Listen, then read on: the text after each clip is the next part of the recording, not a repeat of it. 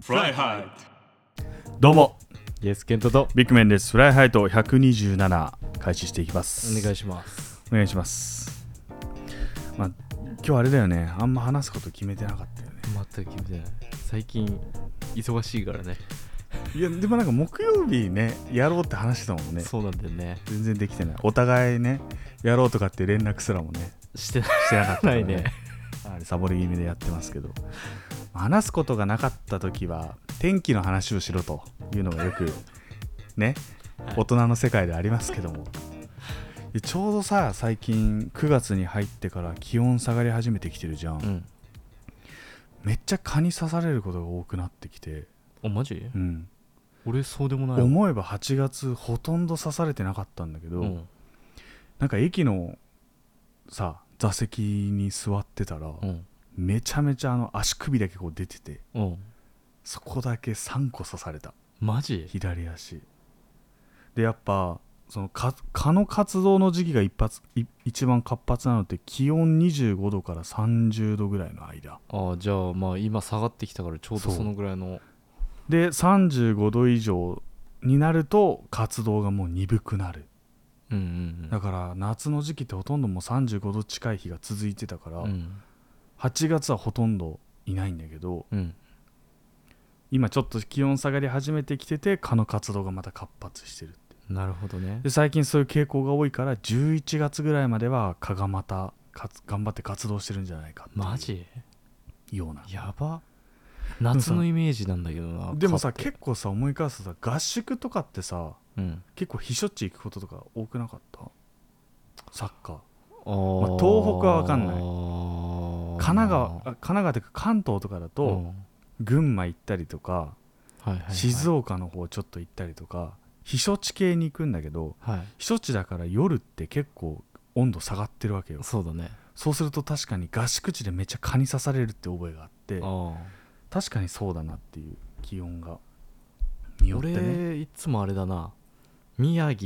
違うな岩手かなアッピあんじゃんあー安比高原安比あそこでいつも試合してたから、高原そうなんだうんまあだからなんかちょっとこうさ山っちゃ山じゃん山だねだからまあ虫もいたりするからでもなんかそんな刺されてる感じではなかったんだよなあまあ血液型によってとかも違うらしいしねでもちっちゃい頃俺 A 型なんだけど、A 型ってなんか刺されにくいみたいなとか言うじゃん言うね言うねだけど昔はめっちゃ刺されてたじゃああんま関係ないのかなわかんない最近になって少なくはなったけど確かに俺も最近だってあんま刺される機会なかったんだけどそれはそれ気温のせいなのうかん分かんないなんか体が変わったのか分かんないけどどうなんだろうねそういうのがねちょっと多分あれなのかな年取って血液がドロドロになってきたから好まれなくなってあるのーとかかあるのかななもしかしたらあるよねなんか汗かいてると刺されやすいうんとかあるようねんでも菌とかによっても違うんだって腸内細菌であとかそうなんだそういうのも影響してんだってよそれわかんだすそうらしいごいな蚊は優秀だからね面白いなそうであとその気温の話で言うとこの前これニュースで見たんだけど、うん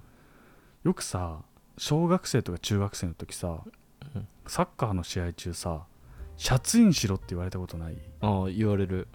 マナーのためとかさ、特に小学生の試合はシそう小学生そうャそうツそうインしろって言われるねあれが熱中症リスクが高まるっていう研究結果が出たっていうニュースをああ知ってるいや見たことはないけどでもそうだろうなとは思 うそうなんかシャツインの伝統はそう尊重しますがそれよりもっと大事なことがあります選手に何かあってからでは遅いみたいなツイートをね中学のサッカー部の顧問の人ある人がねうん投稿したところ1ヶ月で「いいね」が7万件近くおー達した。っていうことで2018年に群馬県の中学校で理科を教えていた先生が、うんまあ、4人の生徒にシャツインでそれぞれ運動してもらい終了後にうち2人のシャツの袖を出してもらった状態でうんサーモグラフィーで体温を比較する実験を実施したところによると、うんシャツインよりもシャシャツを出していた生徒の方が上半身の体温がうん4度低くなっていることが分かるおー結構違うっていうね。全然違うね、うんでも確かに終わった後俺もすぐ出してたもんそう試だよ合ね終わった後とかそうでなんかその専門家によるとシャツインして運動するっていうのはシャツと体の間にやっぱ熱が溜まっちゃう、いわばもうダウンジャケット着て運動してるようなもんです、そうだみたいねなことを言っててやっぱシャツ出すことでそういうメリットがある、なんかさ袖からさ、うん袖はそんななんか密着はしてないじゃん、うん、だけど出ないじゃん出ないねその外気というか、でかといってさ首元もさ、うん服によってはさ、うんちょっとダボっとしてればまだ開いたりするけ、ど、あ最近結構こうちょっとなんていうのぴったりというかさシルエット的に綺麗に見せるために、るあるあるうんそうだねあんまりこの首と服の間空いてんのってないじゃんないねそうなるとやっ引ぱっ張られるとかそういう問題もあったもそうんね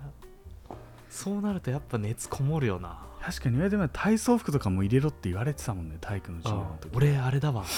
小学校の時とかの学校ってさ、うんクーラーってあったついてなかったなかったよねで体育終わった後とか体操着で授業受けるけど、暑いじゃんまだ着てうてんも、うん俺ずっと首元こうやってやってたもんうんでうちわで中にやる的なのやらとなかかった俺はもう息するために、うんこの中かうらんあった あったかい熱気が出てくるのがああ熱いので抜もけてくそうだわよと思ねってでもだからやっぱてシャツインってそれを防いじゃってる状た態にもなんるっていううんこと下から抜けないからねそうそうなんだよねでもやっぱスポーツウェアとか体操着だけじゃなくて普通の服でも同じ結果になっている、うんまあだからサラリーマンの人とかってさ、あーそうねみんなスーツとかワイシャツ中入れるじゃんあれも実は効率が悪いっていう確かにあれもあんじゃないだってワイシャツの中にインナーとかも着てるでしょ、うんインナー結局だってあそうそうそうそうパンツの中入れてんじゃんうそうなんだよねっていうねあったんだけどそれこそ日本のサッカー、まあ、サッカーだけの話だけどに日本サッカー協会は2006年に、まあ、シャツの袖をパンツの中に入れてプレーしなければならないっていうのをきちんと明記されたうん通達を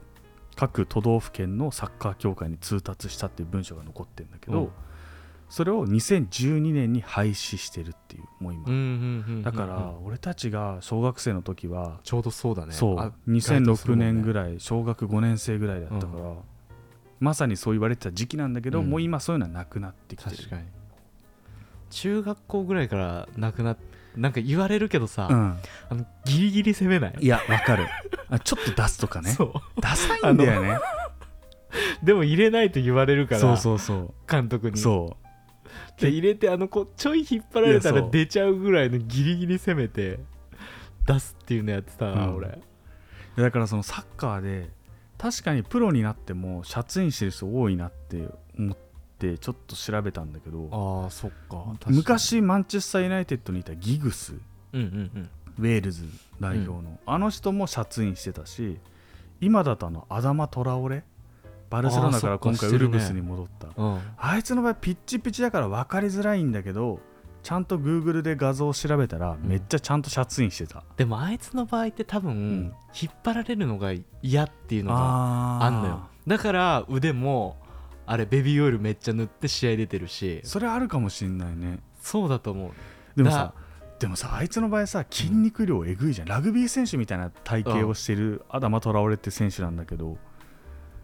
もう筋肉すごい人って熱をこう排出しやすい体質確かに体だから、うん一応効率はあんま良くないと思うんだよね科学的なあれで見ると、でもそれで考えるとさ、うんあのー昔うさ、ん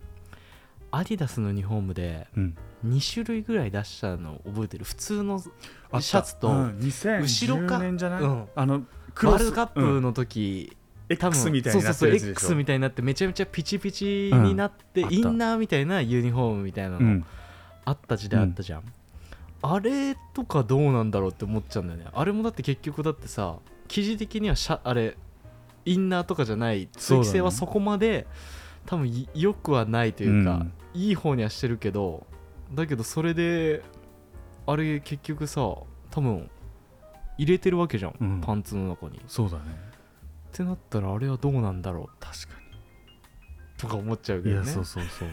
てかそもそもこれ思ってたのはこの前イエスケントがあの俺がさススポーツと色の話をした時に、うん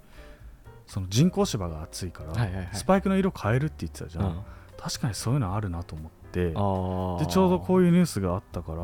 そこちょっとリンクするなと思っててなるほどねそうっていうね今ちょっとこの127から聞いた人はぜひ126のエピソードをねうん、聞聞いいててもらってこの話につながるとなっていうのが分かるんではい、スポーツって細部がね実はは神が宿ってるみたいな話をちょっとしてたりで日本人だと金崎ムーとかって入れてるよねシャツインあしてるしてる、うんチェルシーにいるアスピリクエタとかも入れてるしあそうだねあとシティのロドリも入れてる、あんまりわかんないという日本人だと、うん多分カシアレイソルにいるうん、戸島 あいそうそうそうそうそう彼はずっと入れて出るてきた出てきたけどマイナーすぎ てここで紹介するのあれかなと思ってあえて入れなかった、まあ確かにねそうそうそうでも日本人はあんまいないもんねいないねそうやって見るとでもやっぱ目立つよねねシャツインしてる選手って、目立つ昔のサッカー選手ほとんど入れてたからね、確かになうん、でも意外と日本のその校則のルールとかさうんそういうちょっと昔の規則が残ったままうん実は非非効率だみたいなものって多分あぶり出せばすぐあるんだろうなと思ったんだあよねると思うよ変わらないもん日本はなかなか、ね、だって昔水飲むなって言われてた時代があったわけでしょあそういうちょっと化石的なものがねこれからまたいろいろ出てくるんじゃないかなあ、うとん、いうのをちょっと感じたっていう感じでしたね、そうだねそれまた紹介するのもありだしね面白いまとた見つ思う、けたらね、うんマジでだんだんニッチな方向に行っちゃってるな、でもいいんじゃないそれでまた面白さというかさ、うん、あこれ確かこにの前聞いたやつだあ そうそう違うもしかしたらあ観ると点思でう、うんこうスポーツだったりいろんなものを楽しめるから、そこは面白いと思うそけうどなんねだよな最近スポットライトさうんまあ多分これスポットライトの話と通じてる部分があると思うんだけど、そう昔はさあんま知られてない選手とかを紹介するみたいな感じだったじゃんそうなんだよねもうすぐ NFL が始まるんだけどさああまた一人紹介したいなっていう選手が本当はいるんだよねいやそれもいいんじゃないだからそれをさなんかこう偏らせないで混ぜることによって、うん面白さは多分出てくると思うから逆に今最近そういうなんていうのちょっとこう豆知識というかあさーざそうだね雑学という雑か学うんなんか実はこうなんですよとか、うん歴史を振り返ってみたりとかまあいろんなのやってたけど選手こう紹介するだけでもあじゃあちょっとその選手見てみようで見る可能性も増えてくると思うしそうなんだよでもその選手あんま話広がらないなって思ってたから そう大学でずっとラクロスやってて、うんラクロスの大学のナンバーワンの MVP を取った選手がうん今年大学卒業するときにプロに行かずに違う大学に転校してうんアメフトを始めてへでえドラフトは引っかかんなくてトライアウトを受けて選手になったっていうそうなんだ異色の経歴を持った選手がいたりとかうんしてて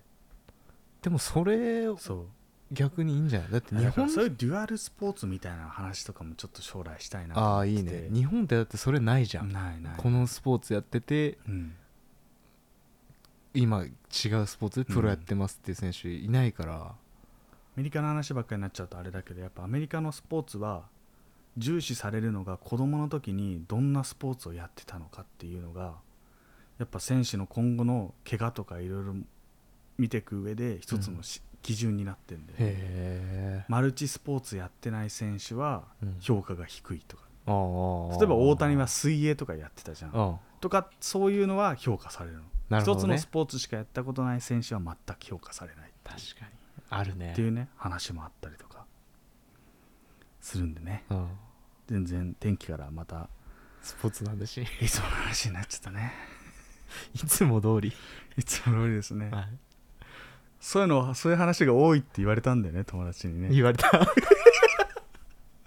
でこのオープニングで離脱しちゃう人がいるんじゃないかって いうねまあでもそれが俺らですから、そうですね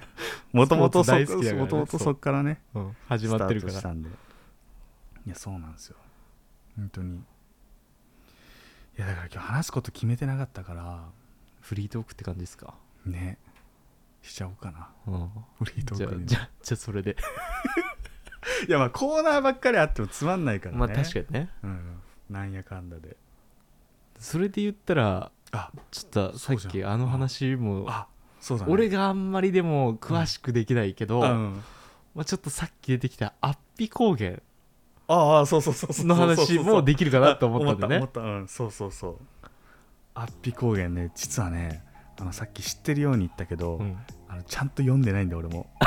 全然俺もでも今なんかそのちょっとこうネットで見てたらイギリスの有名校がねそうハロー日本にハローハロー校だねが、えー、と今年9月うんから、えーその岩手県岩手の安比高原に、えー新しく開業というかして、えー中学1年生から高校3年生までかなそうだね全寮制で、うんでやってまあそのイギリスとか名門校に輩出するためにみたいな感じで学校を開設したっていうのが出てて結構ねあのーシンガポールとか、うんあとは中国とかって、うん結構そういうアメリカとかイギリスの名門大学と提携して国内にそういう学校を置くみたいなうん制度はうんよくやってたんだけどそれを今度日本でやるっていうねそうであと2校ぐらい出すんだそうようんねその他の2023年ハとローかに以外にもうん、出すっていうのも出ててそうこのハロースクールっていうのは450年の歴史を持つ学校で、うんあの元イギリス首相のウィンストン・チャーチルはいはいねちょっとおしゃれな男臭いはい、ヒトラーを破ったと言われるチャーチルだったりインドの初代首相のジャワ・ハルラール・ネルーなど多くの偉人を輩出してきた名門校うん、そうなんですよでその姉妹校であるこのハローインターナショナルスクールはこれまでアジアで9校展開してたおーおーおーおーでやっとそれが今度日本に来るっていうそうですねで今やって、うんでここもやっぱその田舎っていう特徴を生かしいたや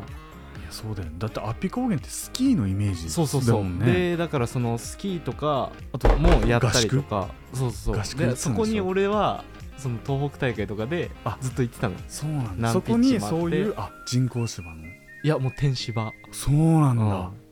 でもまあピッチ状況はあんま良くないけどね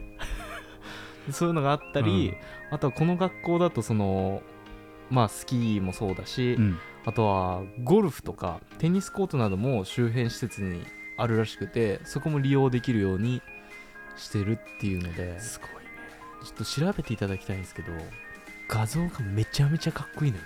あの学校してのる、うん、なんかねもともとハローができるっていうのは去年ネットニュースで見たのあそうなんだ俺でそのなんか学校のイメージの写真とかが出てきてて、すごいなっていうだからめちゃめちゃ、まあ、全寮制っていうところもあるから、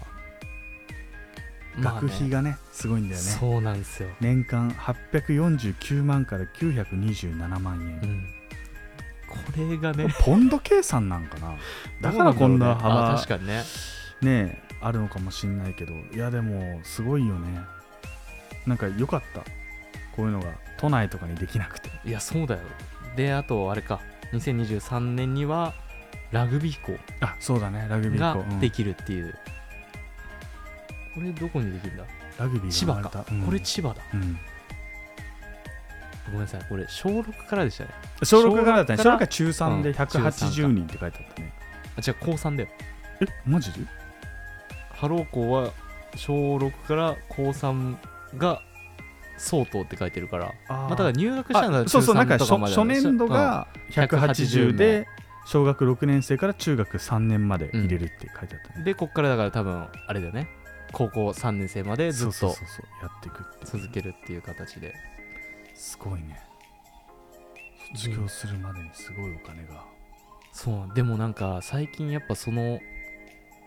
少子化になってきて、うんお金の使いどころをやっぱ子供一人にかける割合が高くできるようになってきたからこういうところにも行かせる人が多くなってきてるんじゃないかっていうのはいやいいよねうん、出てるけどねあとやっとなんかその海外というか世界目線でこう子供を育ててあげようっていうところが目に見えてきてるのかなっていうのは多感分じるけどね今の親になってる人たちが大体こうちょっとそういう最新のさ、そうトだレね見ンえドといてうかさ、うん見てきてるっていう時代になってきてんだよね、うんきっとねでも分かんないよね俺たちの時代になって分かんない俺たちが35とかになったタイミング、まあ、40近くとか、うん学校行かせないみたいなことも絶対ありそうだしねそういうちょっとあー極端な意見あんのかな言うじゃんなんか最近そういう YouTube とかでも物申してるような人たちはしょっちゅう学校行かなくていいよとかうん大学なんて行かなくていいよとかまあ言ってる人もいるね確かにそうなそうっちゃそうなんだけどみたいなのねなんかでもそのまあそれを考えると俺的には学校教育をもうちょっと見直すべきなのかなっていうところが何でも結局結論そこに至っちゃうもんねうん教育っていだうとところに思うんだよねなんかその学校で学べるのをどこまでに制限するのかというか、ターゲットが今ちょっとあやふやになってるまあ勉強もそうだけど、うまあ、人間的な育成っていうところも言われてはいるけど全てを見れるわけじゃないから、そうねまあどっちかにそれは偏りが出ちゃうからそれだとまあどうなのかとかね、うんあとやり方というかそこもちょっと違うのかなって思うところもなあっんたかりと極か端に早く海外行かせるとかっていうのとか、まあ、選択肢としてあるっちゃあるけどさ、うん日本を知らずに外に出るっていうのもなんかちょっともったいないしね、いやもったいないと思うやっぱり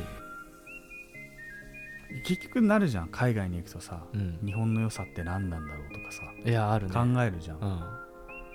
だからなんかこう2回行かないとこうなんかこう自分の目的達成されないからすごいじゃんわかるわ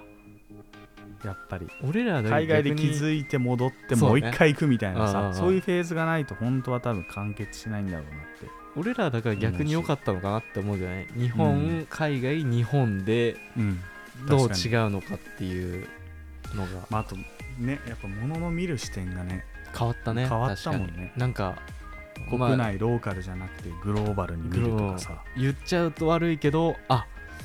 このぐらいしか考えてないんだあっそてう思っちゃう人が多かったりとかわかるそ,、こしか見えてないかみたいなね、あと違いを受け入れられないみたいあなのあとかね多様性ねそううんでも本当そういうのって社会人になったら大事だからねいや大事、いろんな人がいてうん、多様性まだ日本は欠けてるなってかなり思うななんやかんだやっぱみんな同じじゃないとダメみたそいうなそうそう空そ気う感あるよね正直ねうんうんうんあ俺のは最近ハマってるのがあって、うんまあ、ちょっと話変わっちゃうんだけど、JWAVE の土曜日3時からやってる、うんあのドコモがプレゼンツしてるやつかなえーっとがあるんだけど、うんそれ結構面白いトピックというか、うんまあ、本を一応こうメインにして話したりとかしてるんだけど、その多様性の部分とかもあの山口なんとかあそうそうそうそうそうその人とあと長長濱ねる濱ねるがやってるのがあるんだけどああれれ結結構構面白いよその考え方というか一つの本を議題にしてなんか話してくるとかそうだし俺が聞いたのその多様性のことも話してたりとかしたんだけどそういうなんだろう地域とか日本人って結局みんなと同じになりたいみたいなのがあるけどその一つの地域とかだとじゃあ寄付金くださいって言ったら、じゃあみんなどれぐらいあげてるんですかみたいになってそれとアベレージでみんなはああこなるほどうね寄付金を出したりするんだけど確かに一つの地域ではじゃあその寄付金何に使うんすかっつって、うんその内容に納得いったら払うとかっていうのがしてるとか、うんうやんっぱりそこって大事じゃん、基準をもうん設けてね自分の中で自決めてそれに対して自分はメリットがあるのかとかいいなと思うから払うのか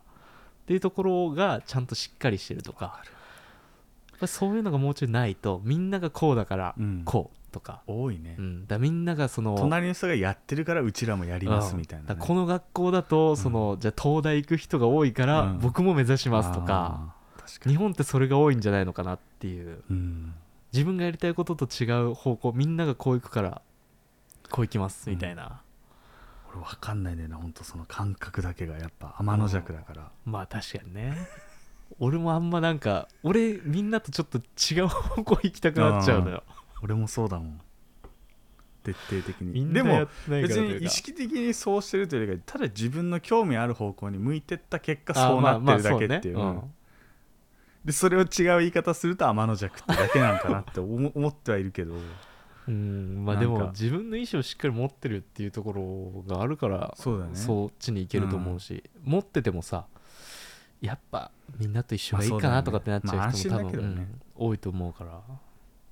そういう面ではだからでも20代のうちにさやっぱさうんいろんなもの吸収したいじゃん結局、まあしたいねこうやってポッドキャスト出すのも一つの経験にもななるわけじゃん、うんやっぱこう話し方ちょっと変わるよね 変わちょっと物る事整理 して喋んなきゃいけないなっていや本当に思う感覚的に喋ってたけどある程度はさ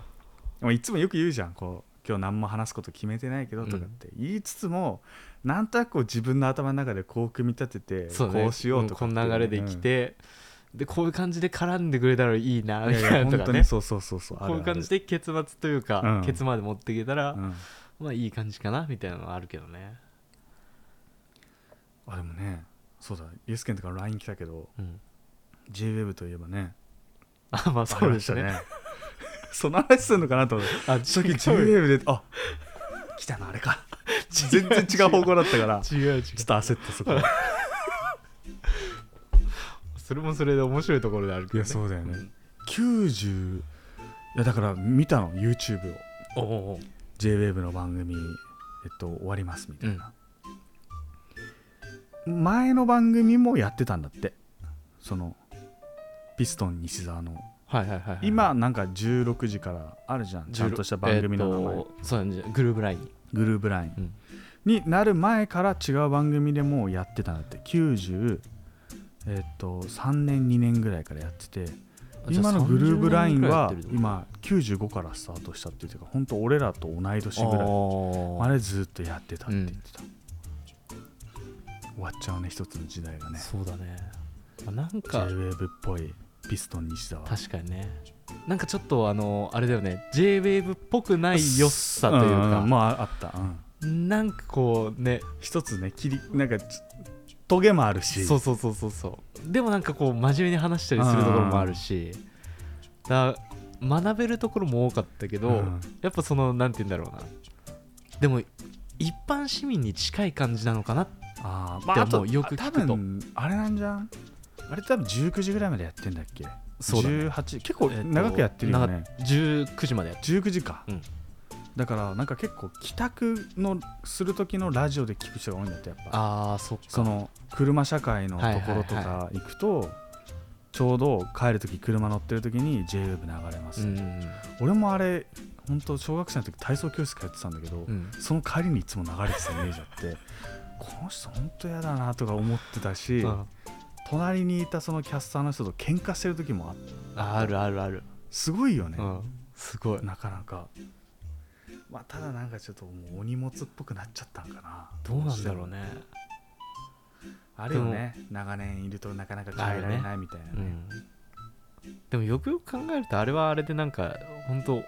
面白さというかさうん結局そういうな、まあ、テレビとかラジオとかってちょっとこう硬いというかさ、うんなんか正しいことばっか言わなきゃいけないみたいなあーそうそうわかるのわかあるけど、うんあれは逆になんかその違うスパイス的なねそうそうそうそう、んちょっとこあるう、よねみんなの言ってほしいことをあー代弁してくれてるような感じがあったからそういうあれは必要かもしれないだね、から多分、うんそのファンというかリスナーも多かったんじゃないかなと思うけど確かでも俺とかだからそこも悪いところだと思うんだけど、うんやっぱ固定概念みたいなの持っちゃうじゃん、に、うんそういうラジオとかテレビとかうはん真面目な話というか、あーしなきゃいけなをいしなきゃいけないというかそこも多分俺の悪いところで多分嫌なんだなってなっちゃってると思うんだよねえ別にだなんでダメな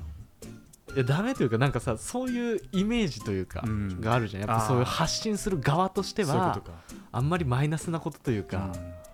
を言い過ぎるとちょっとみたいなまあ炎上につながったりというかさそういうのもあるじゃん確かに最近何でもイメージにみたいな SDGs だもんね、この番組はあのー電力賄ってますとかさ、うんペーパーレスです あるじゃんあるでも グルーブラインは全部紙でやってるからあの ペーパーの上に紙ぐちゃぐち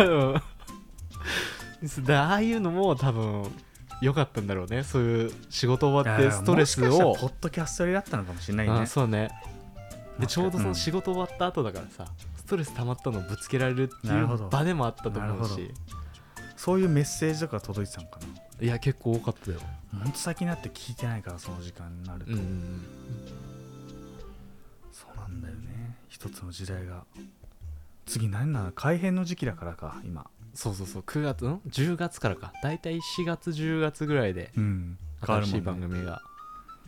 始まるからテレビテレビとかもそうだよねそうそうテレテビ全レく同ビじラジオとかは大体半あ月の枠で誰がやるんだろうねねなんか結構シャッフルあるんじゃないあ俺ある気がするなんとなくーなるほどね今朝でやってる人とか昼やってる人が後ろに流れるだってあの時間って結構長いし、長いね結構多分徴収されてる時間まあ今テレワーク進んでるから朝も聞かれてると思うけどって言ってもやっぱラジオでも一番いい時間っちゃ時間だからうね、んそれか金土とか金土日のレギュラーがあー月目に入る可能性もあると思うんだよね枠をそっか移すそっちに時間帯をずらすとかじゃなくて、枠をずらしてなるほどレギュラー化というかでもそれってかなりの昇格だと思ういやそうだと思うよ、そうなったスら、ね、ーパーウルトラもう平社員がいきなり部部長役員になっちゃうぐらいのク ラあれだからねもあると思う、面白いねだからそこを見るのも面白いしいやいやでもこんなラジオの改変についてあのなんかこう意識を持ってるの多分本当周りで俺らぐらいしかいないと思しかいないと思うう、ね今聞いてるやつね横にヨーダいるけどね、うん多分ヨーダ全然興味ない全と思然う興味ないと思うラジオ聞かないと思うしねね面白いのにいやほんと面白い結構いろんな情報あるしね、うん身近なそういい店とかさでもやっぱ俺音楽だけがやっぱダメだわあ俺音楽めっちゃ聴く人だからうんあれで結構情報収集というかああこの音楽いいなスキップができないじゃんそうラジオだだとだから聞くしかないからそうでこでれしょ絶対嫌だわとかっていうのもあるんだけどえなんかこれ音がいいじゃんとかでこうその番組で1回は放送されて、うん何時間後にもう1回放送っていうかさあーかかる時とかあるじゃん、うううそれで嫌だわとかって思って聞いてたりするんだけど頭の中に残ったりとか、うんでなんやかんやちゃんと聞いてみるとあいいいい歌詞あんじゃんみたいなところとかもあったりするのあーななセレンディピティ的そうなそうね自分だったらもう二度と聞かないけど、もうスキップができないから聞くしかないからそうだよねだってイエスケントは職場に流れてるからそう職場強でず制っと的流れにもう聞いてるもん強制だねよそっか俺の場合は自分で選ぶからそうだねそうだったらもういいやって飛ばして確かに確かだから結局ポッドキャストとかあと今さラジオ番組 YouTube やってたりとかしててにおーあのお要はさ音楽流せないじゃん、うん原理上、うんだから喋ってる部分だけを30分にまとめてくれたりとかするかはいら、はいはいはい切り抜きみたそいうな、ね、そうで俺 YouTube プレミアだから全部ダウンロードしていつも聞いてあるあなるほどねあと最近だから音楽で言うとあのあなたは今何を聴いてるっていうのって知ってる知らない、あのよく、ね、有名な TikToker とか YouTuber とかがう俺が見てんのは結構海外が多いんだけど、ん海外の大学とかニューヨークとかロサンゼルスとか歩いててうん、道端でイヤホンつけてる人に話しかけて、うん今何聞いてるんですかっていうのを質問してこ答えてもらうっていうのを5 5分ぐらいで10人ぐらいにインタビューするみたいなそういうまとまった動画があってそれをなんか聞いてるとあこんな歌あんだとかさあ確かに疑問問じゃん街中歩いてて確みんかなに何聞いてんだろうわかるわ思それをなんかこういろいろんな年齢層の人に聞いたりとか、ううんうんうんあとは今何聴いてるだけじゃなくてあなたのおお気に入りの曲を教えてくださいとかっていうので本当ただ何でもないただの一般人にインタビューしてる動画ばっかり見ててへーそれでもやっぱハーバードとかの子にイインタビューするししたりするケースもあってうあんやっぱなんかこう選曲にこう知性が溢れ出てるなっていうような感じがすああなるほどねるいわゆるこうポップソングうんこうビルボード100に入ってくるような音楽じゃないところのこうを攻めてくる感じなるほどねそうセンスあんだろうなきっとこいつっていうのが垣間見えるのがめちゃくちゃ面白俺くてハーバードとかの人逆にクラシックめあっいちゃるよ聞いいてるんるじいゃないるのかなとか教授にもインビタビューしててュ教授はなんとかなんとか14分バージョンみたいなそのはクラシッックとかも結構それバージョンがロングバージョンとかあるじゃんあ,、れの14分バージョンが俺はいいんだみたいなことを言っててあ違う世界あんだなっていう感じが面白い日本でクラシック聴いてる人多分なかなかいないと思うなうんいないなであとアメリカってやっぱその地域とかさ、うんその位というかあそうによってやっぱり聴く音楽って全然変わるあじとゃん人種によってもやっぱ全然そ違ううだね、ううんんうんうん黒人はやっぱ黒人のアーティストを多く聴いたりとかすると思うし、でもねやっぱね絶対そのインタビュー10人の中で聞いてるとうん、一つは k p o p 出てくるのあそうなんだ、 BTS ブラックピンクうんあとアイブとかそこら辺いやいやでもその2つが多いかなあーブラックピンクで昨日俺が見たのは「呪術廻戦」のサウンドトラックを聴いてる男の子あー黒人のアニメね男の子、うんがいたそれ以外はないねでも k p o p は出てくるの